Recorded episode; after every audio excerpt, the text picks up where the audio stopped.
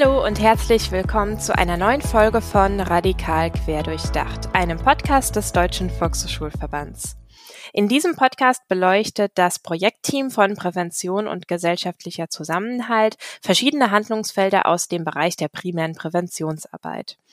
Heute darf ich euch zu einer Sonderfolge zum Thema Nachrichten und Falschnachrichten im Zusammenhang mit dem Krieg in der Ukraine begrüßen. Für diese Folge habe ich mir einen Gast eingeladen, nämlich Fiete Stegers. Fiete Stegers ist wissenschaftlicher Mitarbeiter an der Hochschule für angewandte Wissenschaften in Hamburg und er arbeitet im Projekt Hashtag Use the News. Das Projekt Hashtag Use the News gehört zur DPA, also zur Deutschen Presseagentur, und es versteht sich als Initiative zur Förderung von Nachrichtennutzung und Nachrichtenkompetenz, speziell unter Jugendlichen und jungen Erwachsenen. Wir sprechen heute also darüber, warum Medienkompetenz insbesondere im Zusammenhang mit den Nachrichten zum Ukraine-Krieg für unter 30-Jährige so wichtig ist und wir geben euch Hinweise zu Informationsangeboten für pädagogische Fachkräfte. Passend zu diesem Thema möchte ich euch noch gerne auf eine Veranstaltung hinweisen.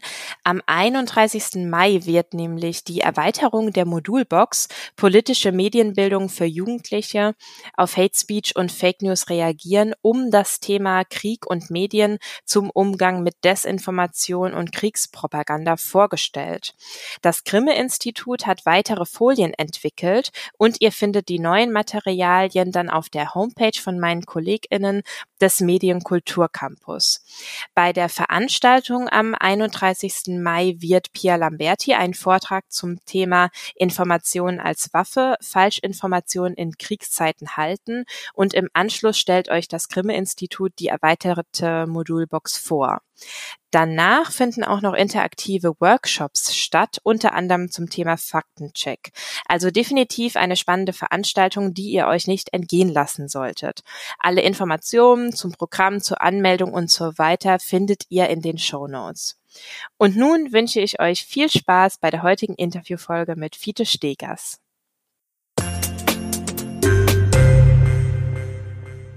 Herzlich willkommen im Podcast Radikal Querdurchdacht Fiete Stegers. Guten Morgen.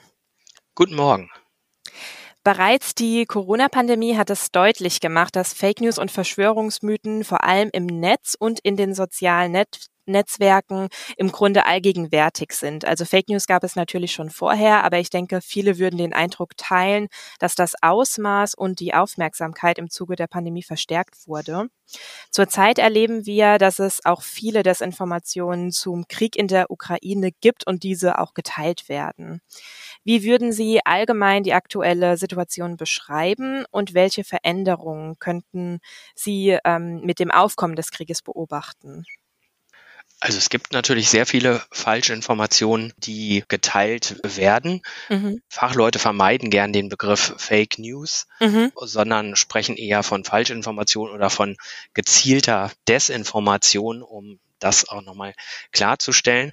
Und ich glaube, der wichtigste Unterschied zur Corona-Pandemie ist einfach, dass wir es hier natürlich jetzt mit einem klassischen Konflikt zwischen zwei Staaten zu tun haben mhm. und dort eben auch die klassische Propaganda von staatlichen Akteuren äh, eine wichtige Rolle spielt. Es gibt auch die Anhänger äh, beider Lager, die Sachen weiter verbreiten. Äh, es gibt Informationen, die auch nicht Anhänger erreichen, die wir als normale Nutzerinnen und Nutzer äh, zu sehen bekommen. Aber wichtig ist eben in dem Fall, dass wir hier ganz klar äh, zwei Seiten haben und äh, staatliche Akteure, wobei eben die äh, russische Seite sich auch ja nicht zu schade dafür ist, ihre ganz eigene Weltsicht, die alternativen Fakten, äh, wie es mal in den USA formuliert mhm. wurde, zu verbreiten und äh, auch Dinge, die erwiesenermaßen stattgefunden haben, ganz einfach abstreitet und dementiert über ihre öffentlichen und offiziellen Kanäle, also beispielsweise die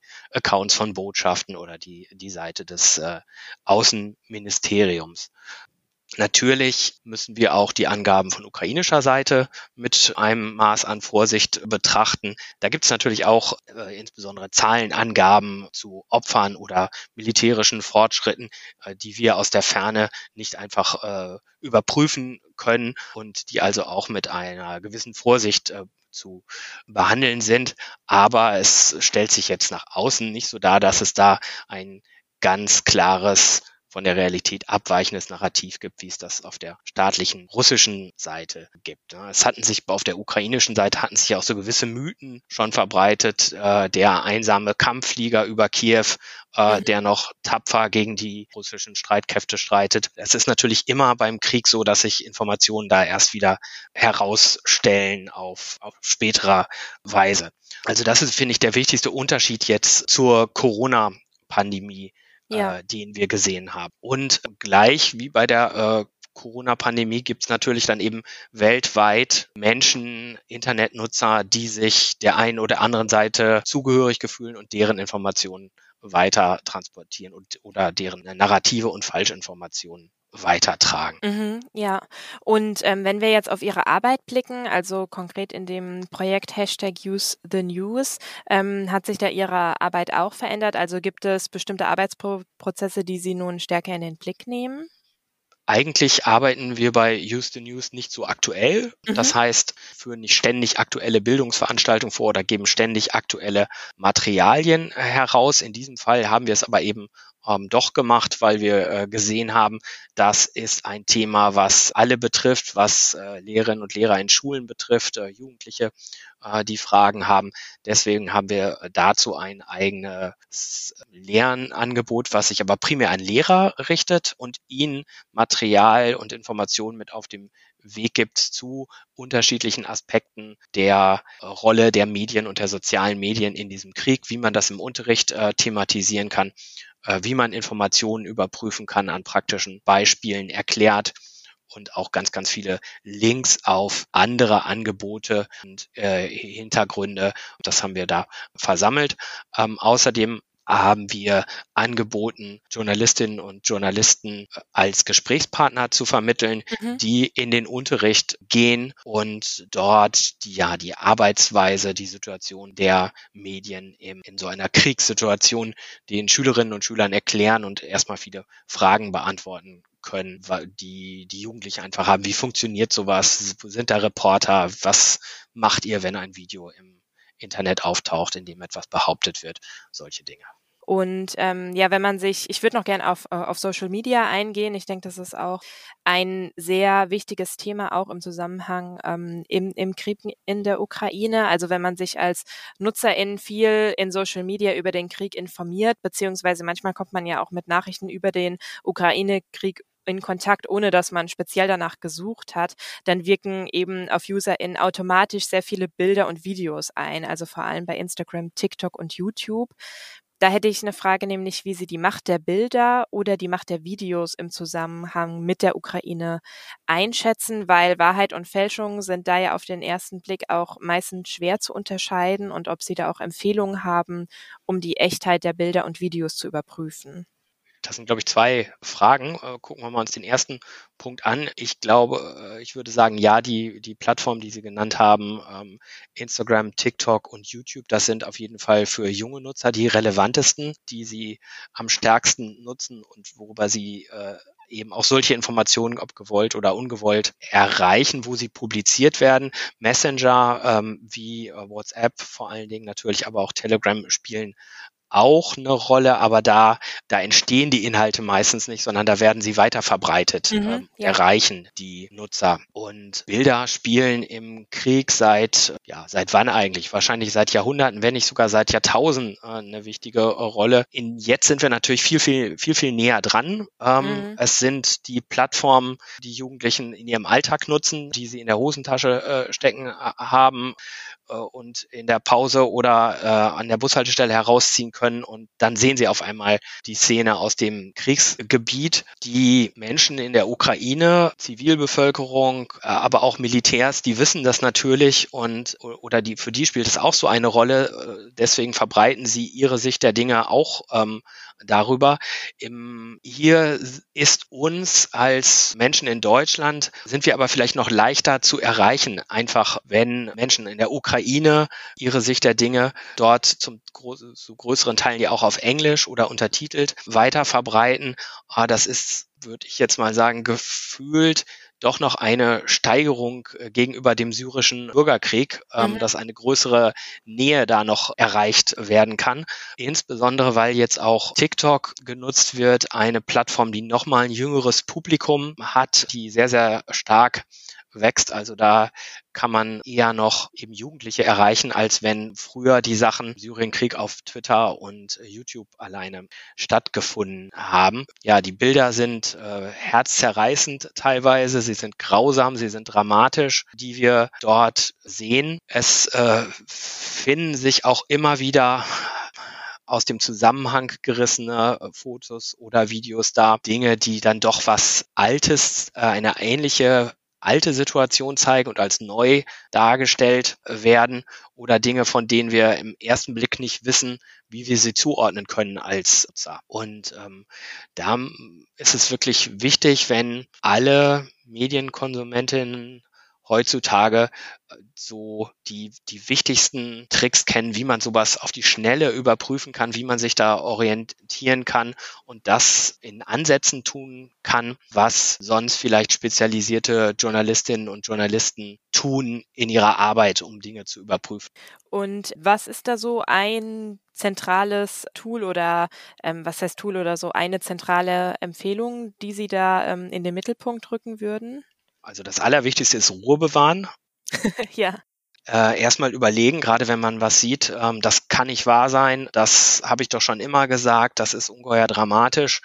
Dann eben nicht erst emotional reagieren und was weiterverteilen oder kommentieren. Das empfiehlt sich ja sowieso gerade in solchen Fällen auch noch aus einfach aus ethischen Gründen, äh, wenn man überlegt, das sind jetzt grausame Bilder, da sind Betroffene zu sehen, sollte ich das so weiter weitertragen, egal, auch selbst wenn es stimmt. Also das sollte man im, im Kopf ähm, behalten. Und wenn man diese Hürde überschritten hat und sich Gedanken macht, was äh, kann ich tun, dann sind, glaube ich, die wichtigsten Tipps die umgekehrte Bildersuche das ja. Überprüfen der Informationen auf anderen verlässlichen Quellen und das Gucken nach dem Absender. Wer ist das, der mir diese Informationen gerade präsentiert? Und ich würde auch immer raten, einfach schon mal in die Kommentare äh, zu gucken bei mhm. Social Media Plattformen. Das ist nicht immer ein Genuss, aber äh, gerade wenn etwas, wenn etwas fishy ist, wenn etwas äh, es Hinweise gibt, dass äh,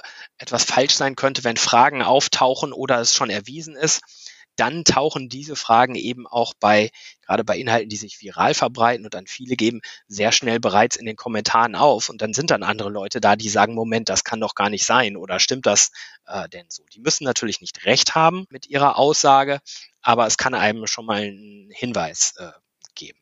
Ich kann die anderen Punkte gern auch noch kurz mhm, erläutern. Ja, gerne. Die umgekehrte Bildersuche, das ist ein Mittel, mit äh, dem man feststellen kann, dieses Bild, was ich hier sehe, dieser Ausschnitt aus einem Video, findet sich das noch auf anderen Internetseiten und dann kann man gucken, wie ist denn die Beschreibung dort? Entspricht das dem, wenn ich auf, eine, also auf einer verlässlichen anderen Internetseite, beispielsweise einem äh, renommierten Nachrichtenmedium finde? Entspricht das dem, was an anderer Stelle behauptet wird? Oder sehe ich, das Foto war schon vor zwei Jahren im Internet? Dann kann das jetzt schlecht die aktuelle Situation in einer bestimmten Stadt in der Ukraine sein, wenn das schon vorher äh, äh, gezeigt wurde. Dann einfach nach den Stichwörtern ähm, googeln, um herauszufinden, welche verlässlichen Medien berichten darüber, wie, wie ist deren Informationsstand. Der kann natürlich ähm, häufiger in, gerade bei so brandaktuellen ähm, Sachen hinter dem Informationsstand in sozialen Medien hinterherhinken. Das heißt, ähm, womöglich ist dann eben Twitter oder Instagram doch schneller, um den neuesten Stand zu sagen und die aktuellen Medien greifen das noch nicht auf. Aber in, das liegt eben daran, dass dort überprüft wird und man erst äh, wartet und guckt, was denn verlässlich ist. Also gucken, gerade bei so Behauptungen, wer, wer sagt das noch und sich eben angucken, äh, wer ist die Quelle, die jetzt etwas teilt? Ist das ein Kanal, dem ich sowieso folge? Ist das eine Person, die vor Ort ist? Also ein bisschen rumklicken ähm, oder auch mal nach dem Accountnamen googeln oder in dessen, deren Profil rumklicken, um zu gucken, was verbreiten die sonst so? Ist diese Person vor Ort? Ist das jemand, den ich einem politischen Lager zuordnen kann? Sind die anderen Sachen, machen sie einen eher verlässlichen Eindruck oder nicht? Aber wirklich die aller einfachste Möglichkeit ist eben zu gucken, was schreiben andere verlässliche Quellen darüber. Auch wenn ich die umgekehrte Bildersuche anwende, dann komme ich häufig eben schon auf, wenn es ein Thema ist, was seit einiger Zeit sich verbreitet, auf äh, Faktencheck-Seiten wie von äh, Korrektiv, von Mimikama, vom Tagesschau Faktenfinder oder internationale Nachrichtenagenturen, die genau dieser Frage nachgehen, die ich mir gerade stelle. Ja, die Faktenfinder verlinken wir auch auf jeden Fall noch in den, in den Shownotes, damit man da direkt auch mal draufklicken kann und schauen kann, was es da so gibt und wie die so funktionieren. Ich würde noch gern auf die Rolle von TikTok eingehen, denn Sie haben ja schon gesagt, dass sich eben ähm, bei TikTok vor allem sehr viele junge UserInnen befinden und eigentlich war ja TikTok bekannt für Videos zu Tanzeinlagen oder eher unterhaltsame und lustige Videos und aktuell erlangt TikTok mehr und mehr mehr Bekanntheit für Desinformation zum Ukraine-Krieg. Ich habe noch in einem Artikel des WDR gelesen, dass da die ähm, JournalistInnen, die den Artikel geschrieben haben, sogar von War Talk sprechen. Wie denken oder wieso denken Sie, dass sich so schnell so viele Desinformationen auf TikTok verbreiten können? Und wie schätzen Sie generell die Rolle von TikTok in Bezug auf den Krieg ein? Bei TikTok ist es so, wie bei allen anderen Plattformen, dass die natürlich nicht eine, ein Publikum, eine Art von Inhalt haben, sondern ganz viele. Mhm. Und so gibt's eben weiterhin äh, Tanzvideos, äh, jugendliche Comedians, die ihren Spaß verbreiten. Es gibt inzwischen auch äh, Serviceangebote. Ähm, die Tagesschau ist mit über einer Million äh, Usern äh, dort vertreten. Und äh, so gibt es eben auch unter dem Stichwort War Talk Betroffene, Beteiligte, ähm, auch Militärquellen, die dort ihre Informationen verbreiten, weil sie eben merken, dort erreiche ich Leute oder weil sie diese Plattform sowieso vorher schon genutzt haben. TikTok ist insofern interessant, weil sie anders reagiert haben als andere Plattformen. Mhm. In äh, Russland äh, sind äh, einige der großen anderen Plattformen gesperrt worden. Ja. TikTok kann man in Russland weiter nutzen. Man findet nur keine Inhalte, die zum Ukraine-Krieg dort stattfinden, weil die Inhalte aus anderen äh, Ländern, neue Inhalte und, Upload, und Uploads aus Russland gesperrt worden äh, sind, um ähm, das zu machen. Aber wir international können natürlich diese Inhalte sehen. Außerdem, aufgrund der Kritik, die es in den vergangenen Jahren gab, haben beispielsweise Facebook, Instagram und YouTube nicht nur ihre eigenen Content-Moderatoren und die äh, urteilen dann anhand vor allen Dingen der eigenen Community Guidelines dieser Plattform und anhand der Gesetzeslage danach, was passiert äh, denn damit? Widerspricht das unseren Nutzungsbedingungen oder nicht? Außerdem arbeiten Instagram und Facebook auch mit Faktencheck-Organisationen zusammen. Das mhm. heißt, mhm. äh, sie lassen Dinge von externen überprüfen. Ähm, das ist natürlich immer nur ein, ein Tropfen auf dem heißen Stein. Ja. Ähm, bei TikTok ist das viel undurchsichtiger, mhm. ähm, was sie machen. Sie haben bestimmte Schlagworte gesperrt, die man nicht verwenden mhm. darf. Das kann man aber von außen schwer sehen und wird und wurde natürlich versucht zu umgehen, indem da andere Stichworte dann benutzt werden. Ja, da, das ist so der, der Unterschied in der Herangehensweise. Der Punkt, den wir genau, genau den wir gesagt haben, dass es halt eher von Jüngeren äh, noch genutzt wird, äh, also von äh, äh Leuten im jungen Teenie-Alter, ähm, sage ich mal. Aber das ändert sich mit zunehmender Popularität der Plattform natürlich auch, dass es stärker in oberen Altersgruppen noch genutzt wird. Und dort existiert halt eben noch, noch nicht so die Infrastruktur, die Falschinhalte, die sich dort verbreiten würden, schnell kennzeichnet und mit mhm. äh, Warnzeichen aussetzt. So gab es halt schon verschiedene Formen, wie äh, Sachen sich da verbreitet haben, was aber im Prinzip die ganz klassischen Formen sind, die es auch auf den anderen Plattformen gibt. Also es gibt ein altes Video, was mit einer anderen Tonspur unterlegt wird oder was ja. in einem neuen Zusammenhang weiter verbreitet wird. Ja, ich würde noch gerne auf Deepfakes äh, zu sprechen kommen. Also Deepfakes für alle, die das vielleicht noch nicht kennen oder es nicht genau einordnen können. Deepfakes sind Videos, die erstmal realistisch aussehen, die aber durch künstliche Intelligenz verändert und gefälscht wurden und die sind oft so gut verändert und gefälscht, dass man denken könnte, es sei ein ein echtes Video. Denken Sie, dass Deepfakes noch zunehmen werden im Zusammenhang mit dem Ukraine-Krieg oder gibt es vielleicht auch schon äh, sehr viele Deepfakes, die aktuell kursieren? Es gab jetzt tatsächlich den ersten Fall im Ukraine-Krieg, wo ein Deepfake eine größere Rolle oder mehr Aufmerksamkeit mal erreicht hat ähm, in so einem Konflikt. Mhm war ein äh, Zelensky-Auftritt ähm, mit ähm, anderen, äh, mit einem Ton unterlegt äh, worden.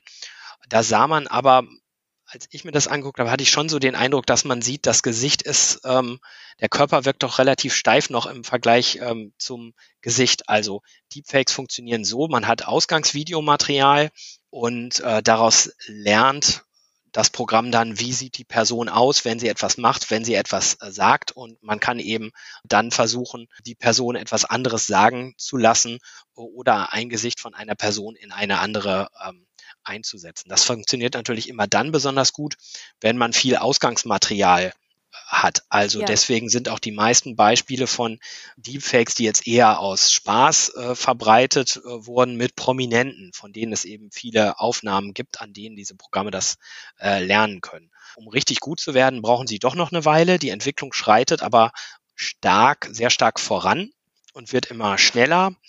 Bisher ist es noch kein größeres Problem, trotz aller vorsichtigen Warnungen davor. Man kann eigentlich immer noch mehr damit erreichen, äh, wenn man einfach irgendein Foto nimmt und eine plumpe Behauptung, meinetwegen auch mit Microsoft Paint darüber schreibt und das weiter verbreitet. Das zielt in den meisten Fällen noch mehr. Bei so Sachen wie dieser Zelensky-Rede, da konnte man sich ja vorstellen, dass das benutzt wird, um zu sagen, Politikerin XY hat Folgendes behauptet, hier ist das Beweisvideo, das wir euch zeigen. Ich glaube, in solchen Fällen kann das selbst wenn das sehr perfekt gemacht ist, wenn das jetzt äh, die Technik weiter fortschreitet, die, die Zeit auch genommen wird, um das Ausgangsmaterial ähm, zu benutzen, dann wird es sicherlich, kann das sicherlich erstmal Aufmerksamkeit erregen und äh, so, sozusagen in der ersten Empörungswelle weitergetragen werden. Das, was ich am Anfang gesagt hatte, was wir gerade nicht machen sollen. Wir, wir, mhm, wir, ja. wir, wir hören was äh, und äh, regen uns gleich drüber auf. Aber gerade wenn ein Prominenter was äh, angeblich gemacht haben soll, die sind ja dann doch sehr im Licht ähm, der Öffentlichkeit, dann ist es wahrscheinlich relativ einfach auch äh, nach, wenn denn, wenn denn nachrecherchiert wird, zu sagen, ja, wo war die Person denn an dem Tag tatsächlich? Gibt es Sachen, stimmt das aus was, äh, kommt das aus einem anderen Zusammenhang her? Ähm, die Überprüfungen kommen immer nachgeordnet. Ähm, da werden wir uns, glaube ich, einfach ähm, ein Stück weit dran gewöhnen müssen, dass eben auch solche Videomanipulationen, ähm, wie sie vielleicht bisher im großen Aufwand, mit großem Aufwand in Hollywood-Filmen gemacht werden, äh, stärker Teil von etwas sein können. Ich bin aber ganz zuversichtlich, weil ähm, wir wissen auch seit über 100 Jahren, dass Fotos gefälscht werden können Stimmt, und ja. Sachen rausgeschnitten werden können und manipuliert werden können da werden wir uns als Gesellschaft hoffentlich auch dran gewöhnen können, dass sowas leichter bei Videos der Fall ist und ähm, die, es gibt natürlich auch schon die Entwicklung von Deepfake-Detektoren, die eben dabei helfen sollen, festzustellen, ist das ein gefälschtes Video oder nicht. Die Entwicklung von solchen Überprüfungsprogrammen, die zieht natürlich immer erst hinter der Fälschungswelle her und kommt dann später. Ja, klar.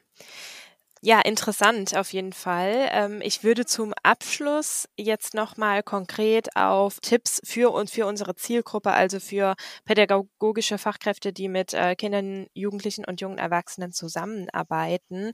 Sie sind vorhin schon auf ein paar Bildungsangebote aus Ihrem Projekt eingegangen. Vielleicht können Sie noch kurz sagen, was es nochmal konkret gibt. Also wo kann man sich informieren? Die Links packen wir natürlich in die Show Notes, damit sich quasi unsere Zielgruppe Zielgruppe dann im Anschluss noch informieren kann und vielleicht auch eines ihrer Angebote nutzen kann.